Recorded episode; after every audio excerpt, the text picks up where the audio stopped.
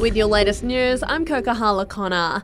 The No Case Committee believes the voice to Parliament will cause division and resentment. The first official No campaign has been launched by six committee members, including former Deputy PM John Anderson. While former Labor boss and Aboriginal leader Warren Mundine is the president, he's told Seven there are better ways to improve the lives of Indigenous Australians. We could save the hundreds of millions of dollars that are going into this campaign and that they could be used to actually helping fix these problems on the ground.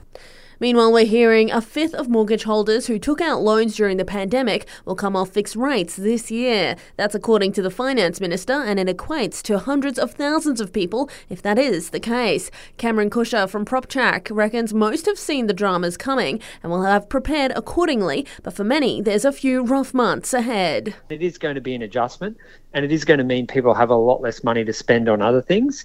Um, but you would you would hope that a lot of people are able to make that adjustment. Overseas to Pakistan, which has been devastated by a suicide bombing overnight, with at least 20 killed and 90 injured. The bomber struck a mosque in Peshawar, where more than 150 people were inside praying. No groups have taken responsibility for the attack so far.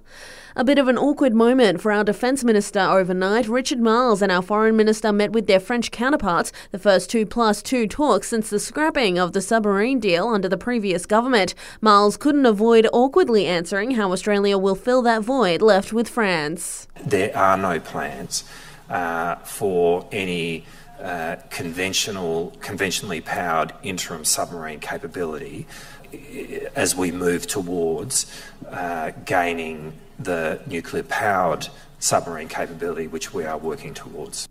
The National Gallery of Australia is one of many institutions around the country that have been given extra funding by the federal government as part of its new Revive cultural policy. Gallery director Nick Mitzevich welcomes the new cultural policy and says the gallery will be working alongside the federal government in months to come. One of the important parts of focusing on culture is that it's part of all our lives. Like if we read a book, if we watch TV, um, if we go to a gallery, um, if we go to a, a live gig, or if we go to a concert in the park, Warnings that planned development work around Commonwealth Park and Exhibition Park would greatly impact Canberra's ability to hold music festivals. Music ACT says residential development near the venues would change what requirements event planners must meet to hold a festival and could shut down live music for good. Director Daniel Ballantyne says it's tough given Canberra is already bypassed by a number of artists for different venues. We've got artists going to barrel ahead of us. I think that uh, we need a new mindset here in Canberra, and there are signs that the government gets it. The Woden and Tuggeranong bus depots are about to get spruced up, with the ACT government announcing works to support the charging and storage of 300 battery powered electric buses. It's announced the infrastructure upgrade will be done by Evoenergy, and the $26.3 million has been invested to make it happen.